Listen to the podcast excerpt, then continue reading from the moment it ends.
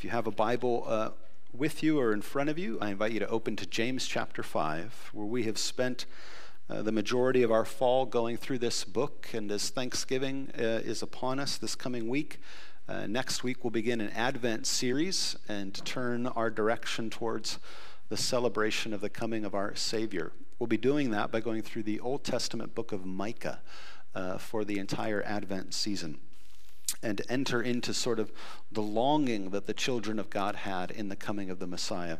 And so we'll conclude James today. And for those of you who want to read ahead or pull out your study Bibles and spend a little more time in Micah this week, uh, we invite you to do so. And then you can tell us all the ways we're messing up uh, in the weeks ahead in what we say from the book of Micah. But we're going to begin in verse 7 and then uh, finish James chapter 5. Be patient, therefore, brothers and sisters until the coming of the Lord. See how the farmer waits for the precious fruit of the earth, being patient about it, until it receives the early and the late rains. You also be patient. Establish your hearts, for the coming of the Lord is at hand. Do not grumble against one another, brothers and sisters, so that you may not be judged. Behold, the judge is standing at the door. As an example of suffering and patience, Brothers and sisters, take the prophets who spoke in the name of the Lord. Behold, we consider those blessed who remained steadfast. You have heard of the steadfastness of Job, and you have seen the purpose of the Lord, how the Lord is compassionate and merciful. But above all, my brothers and sisters, do not swear either by heaven or by earth or by any other oath, but let your yes be yes and your no be no so that you may not fall under condemnation. Is anyone among you suffering? Let him pray. Is anyone cheerful? Let him sing praise. Is anyone among you sick? Let him call for the elders of the church, and let them pray over him, anointing him with oil in the name of the Lord. And the prayer of faith will save the one who is sick, and the Lord will raise him up. And if he has committed sins, he will be forgiven. Therefore, confess your sins one to one another and pray for one another that you may be healed. The prayer of a righteous person has great power as it is working. Elijah was a man with a nature like ours, and he prayed fervently that it might not rain. And for three years and six months, it did not rain on the earth. And then he prayed again, and heaven gave rain and the earth bore its fruit. My brothers and sisters, if anyone among you wanders from the truth, and someone brings him back, let him know that whoever brings back a sinner from his wandering will save his soul from death and will cover a multitude of sins. And that'll conclude our reading for this morning, titled the message Patiently Waiting. After what had started as a very strong uh, passage in, in chapter 5, James, having been slow to speak and quick to listen, having done that over a long period of time, sensed that there was a profound level of injustice going on around him, that he wanted to call it out and warn those who were committing this injustice against the harvesters that their cries were reaching the throne room of heaven, that they would be standing before God one day giving an account for how they were manipulating and abusing their laborers. That it was, it was so strong that if you're kind of walking along with them, you're, you're almost sensing this uh, increasing energy as he's talking. That then there's this shift in verse 7 where um, we might almost expect him to say, because of how specific in judgment he was speaking in the first six verses, that he'd say, Okay, everyone, now let's take care of this. This is all going on around us, and so it's time for us to stand up and fight. And instead, he acknowledges all of it and then says, Okay, everyone, brothers and sisters, be patient. Wait a minute, James. you got me going here. Like, this is, yeah, there's some stuff happening and it's really, really wrong. And we believe it's not just wrong for us, like we believe God thinks it's wrong and He cares about it. And then He shifts to say to all of us, be patient until the coming of the Lord. And here again, I think James, as just a, an astute observer, realizes where even our righteous anger can get us in trouble at times. And one of the things that this passage is encouraging of all of us is to resist the temptation to become like God. There are things happening that, with our relationship with the Lord and other people, we can discern at times is wrong and we need to call it out.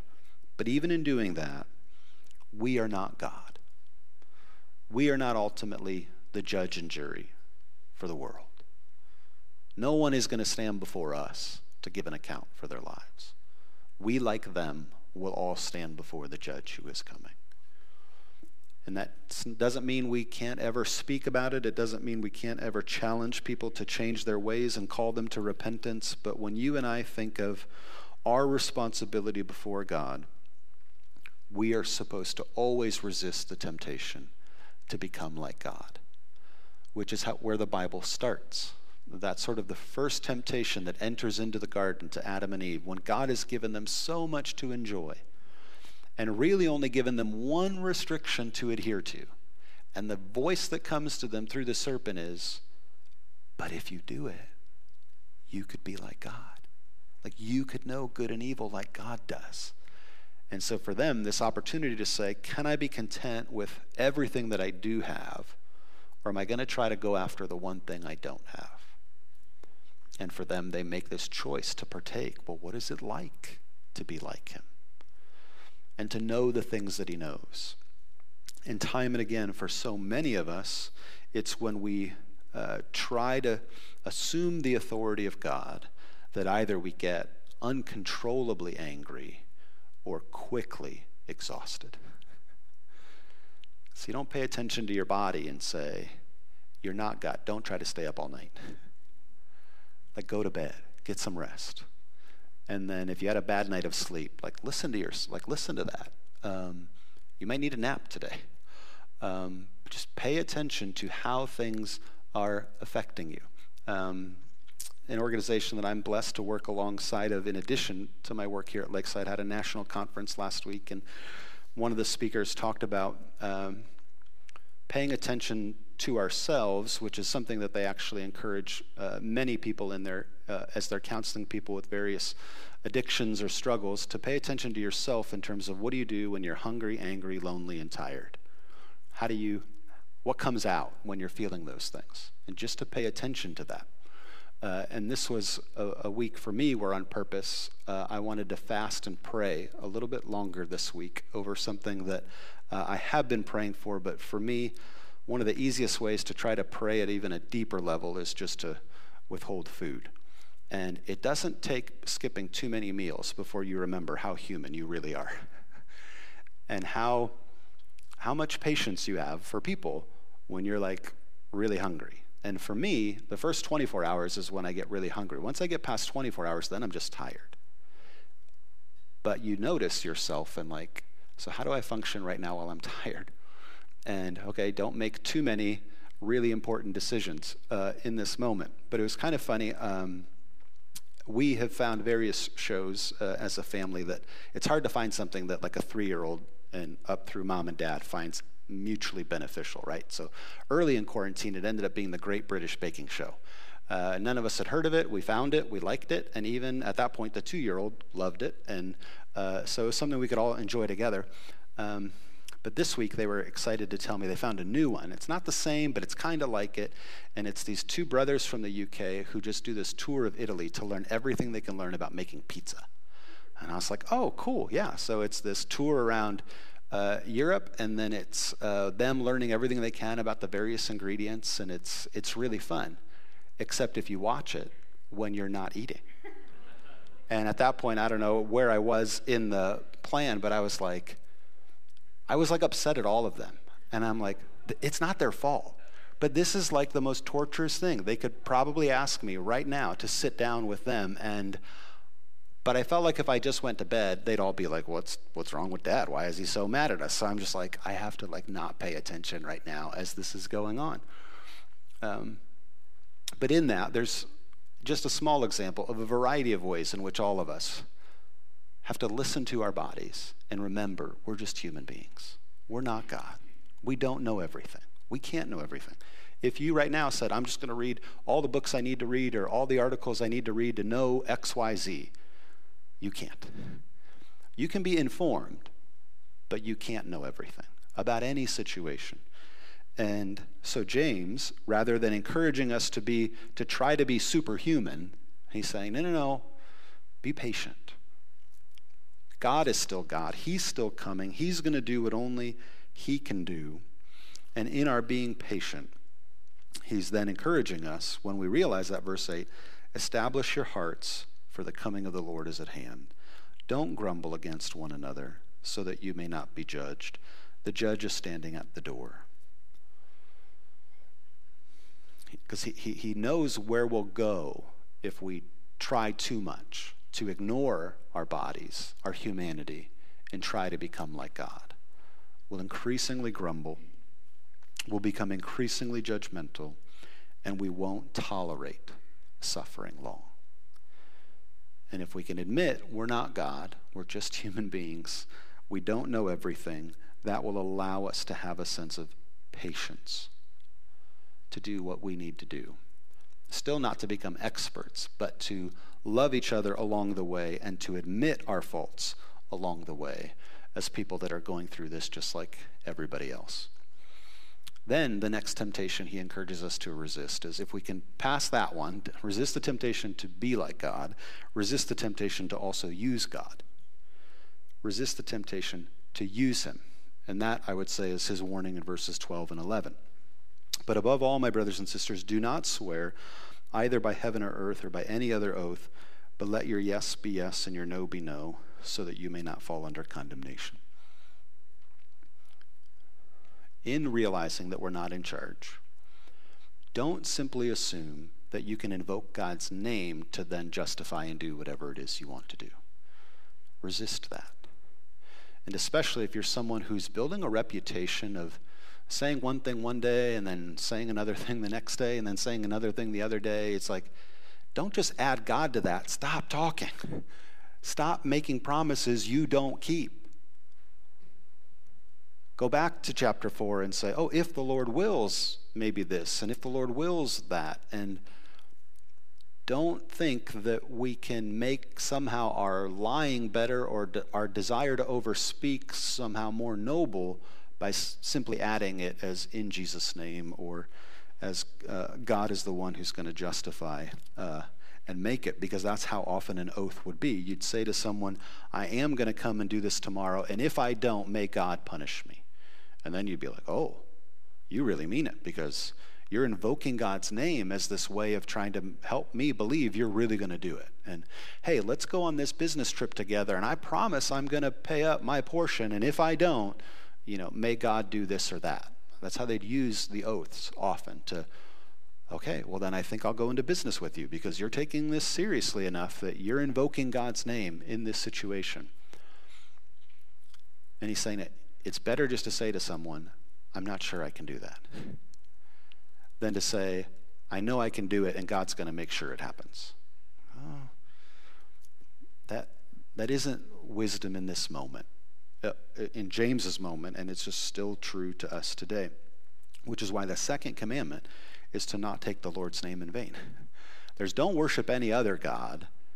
And then what's the quickest like alternative? Okay, and then don't think that you can just use his name to do whatever you want. He is God and we are not. He has plans and purposes and we do not. And so resist the temptation to simply use him for our purpose.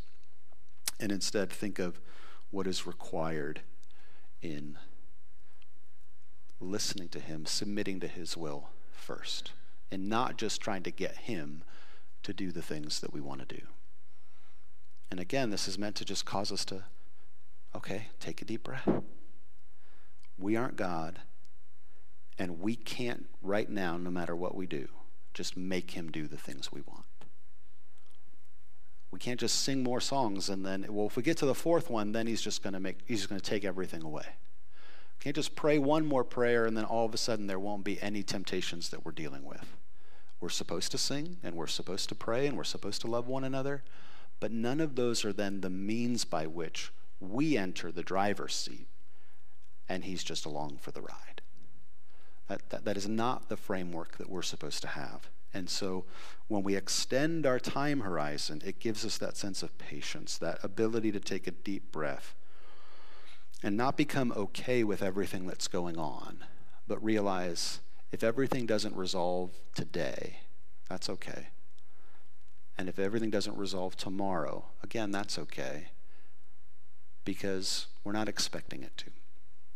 But if we're over, if we believe like no, no, no, we can just make this all happen today, uh, we'll be discouraged. We'll be frustrated.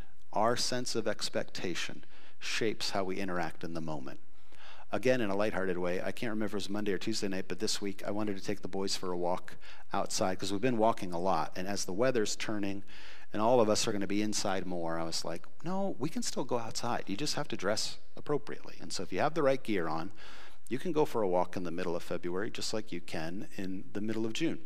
So uh, it was a colder night, but I was like, I'm going to prove it. Like, let's get the winter hats out, let's get the thick jackets on, and I'm going to take the boys by myself on a walk around the neighborhood which in our family, so the difference between going on a walk with just me and going on a walk with mom and dad together is not just one plus one equals two. It's like one plus one is like a hundred in terms of the level of safety that now is added to whatever happens when Amy's involved versus when I'm just by myself and what in my head uh, I might not pay attention to. So I knew, okay, I'm doing this by myself. I am not the safety police usually. And so, what are the most amount of sort of big street barriers we can avoid? And so I realized, oh, if we walk all the way down to Swenson's, we won't cross any major streets from our house. We just we live on a busy street, and crossing streets, you know, by myself with three is risky. So I said, okay, guys, we're going to walk down to Swenson's and back just to show you we can do it. And then I explained to the, all of them, we're not getting Swenson's. We're just walking to Swenson's and then we're walking back. Like, okay, but I just want to show you we can do it. Well, we get all the way down there and we see it, and though I explained it, David was like, What do you, what do you mean we're leaving? Like, no, we're walking home. No, I want like a burger and fries. We're here. This is the place we get food from. And I was like, he probably could not, he doesn't have the capacity to understand that I said we're not buying food. Like, he heard the name, we're here, and I almost had a mutiny on my hands. And I was like, oh, yeah, now I, literally, I didn't have my wallet on me. So even if I, I felt guilty enough at that point that I was like, I should just buy them the food, I couldn't. I had no money on me. I was like, okay, now I have to talk you into getting home as soon as we can. And I promise then I will call and I'll order it and then I'll come back and pick it up. Because I made you walk here, you smell it, you're looking at it. And I said, like, wow, that was a jerk move of a dad to do that uh, to little boys. But the older two didn't have that same like they got it. No expectation. This does not end in french fries. Okay, let's go do it. But I, I could not explain that to the youngest one. And so it resulted uh, in french fries uh, and burgers. Um, and every day, things like that shape us. What do we expect at the end of it? We can work through a lot of things if we have a sense of where it's leading. And that's part of the disruption of this moment for us is we are being asked to do things, and none of us still know where this is leading. And that, that's hard uh, for many of us. But lastly, James doesn't end with simply telling us to resist certain things. He encourages us to lean in the, into the opportunities to trust God. And right after he said, don't try to use God, he now is inviting us hey, if you're suffering, pray. If you're cheerful, sing praise. Like, if you've actually had a great month, don't feel guilty about celebrating that because you see that many people around you are not having a great month and things are really difficult. Like, it's, if you're suffering, don't feel undue sense of shame or guilt. Like, pray about that. And if you're in the, I really am still counting my blessings, I can think of all the things that God has spared me from, and I'm, I'm happy. It's not wrong to be happy. It's not wrong to be joyful. It's not wrong to sing praise. And if you're suffering something that just seems to keep on going, bring some people into that who are the elders, which I think here in James is not yet envisioning the formal office in the church of elders, though we as elders of this church take that very seriously. And if anyone says, please come to our house and pray, we do.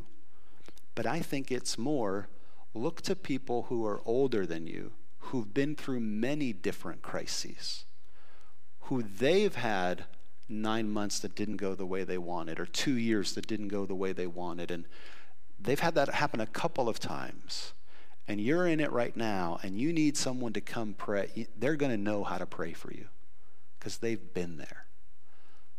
They've seen things happen that at that moment they never would have uh, imagined. I was greeting and wishing Sue happy birthday this morning and did not know that this was the anniversary of one of our presidents in JFK's life being taken. And yeah, for everyone alive back then, what would that have meant as they experienced that as a nation and then as a world. I've seen a movie about it. Uh, I didn't live that. And then other experiences that have happened that now, when I think about, you know, two years ago taking our kids to one of the 9 11 museums and realizing, yeah, they know nothing about this. I can't forget it. And they have no memory of it. And as life continues to unfold, we accumulate in our experiences of things that just shock us all, surprise us. They last longer than any of us uh, wanted them to. And, but hopefully that matures us in a way that we can come alongside now people who are not as far down the road as we are. And it's really hard for them to hold out hope that they're going to get through something. And we can take that and say, let us come alongside you. Let us pray for you. Let us anoint you with oil. And, and lean into that to encourage people to trust in God just like we've had to trust in God in so many different ways. And then he holds out Elijah. well, in that, he also is open to the fact that there is this connection, not always, but there is a reality to sometimes our ongoing struggles uh, flow from sinful patterns in our lives. And so to say, are we, are we, not only are we listening to our bodies, but are we listening to our conscience? And when in our conscience we feel like there's some things we need to admit, or there's some junk we need to address, that we would. That we would admit that, that we would confess to one another, here's an area I'm struggling in. And even when we know our suffering isn't connected to sin, there's just something about suffering that causes us to do that. There's just something about really not feeling well to, in our minds, say, what are the things that I'm holding on to that I shouldn't, that I should let go of? And then there is a power. It says in verse 16, confess your sins to one another and pray for one another that you may be healed. Like if we get that off our shoulders and tell people the things that no one knows, there's it's hard to quantify, but there is something so freeing and releasing about that. And we can experience that kind of healing. And then he talks about Elijah. In verse 17, Elijah was a man with a nature like ours. In, in other translations, Elijah was fully human. And he prayed that it wouldn't rain for three and a half years, and it didn't rain.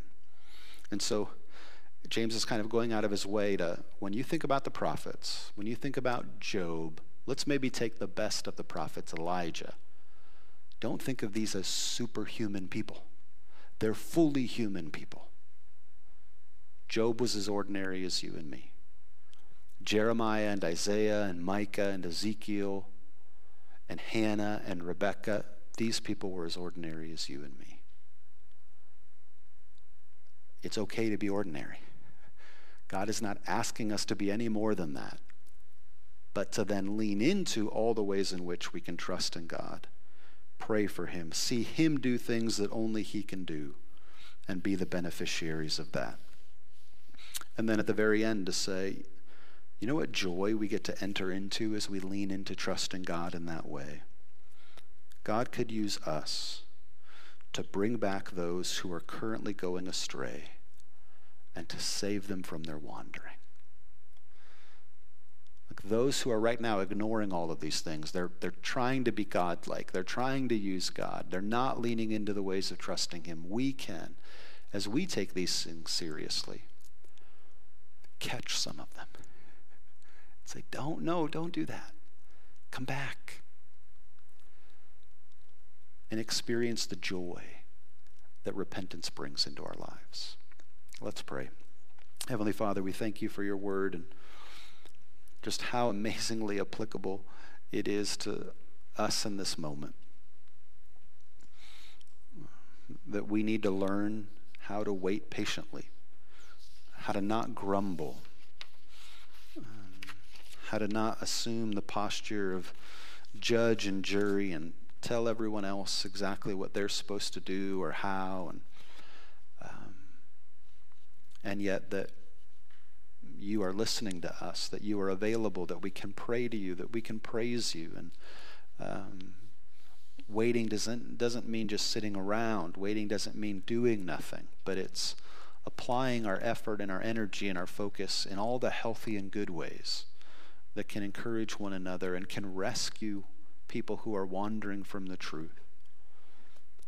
To not give their hearts to any idol or any false God that just tries to tell them what they want to hear, but instead keeps them in the security and the safety of the only God who is the true and living King. And so we pray that as you look down upon us, that you would find us faithful, people patiently waiting with joy with a sense of hope and expectation that in the end you will do far more abundantly above all that we could have ever asked or thought. In Jesus' name we pray. Amen.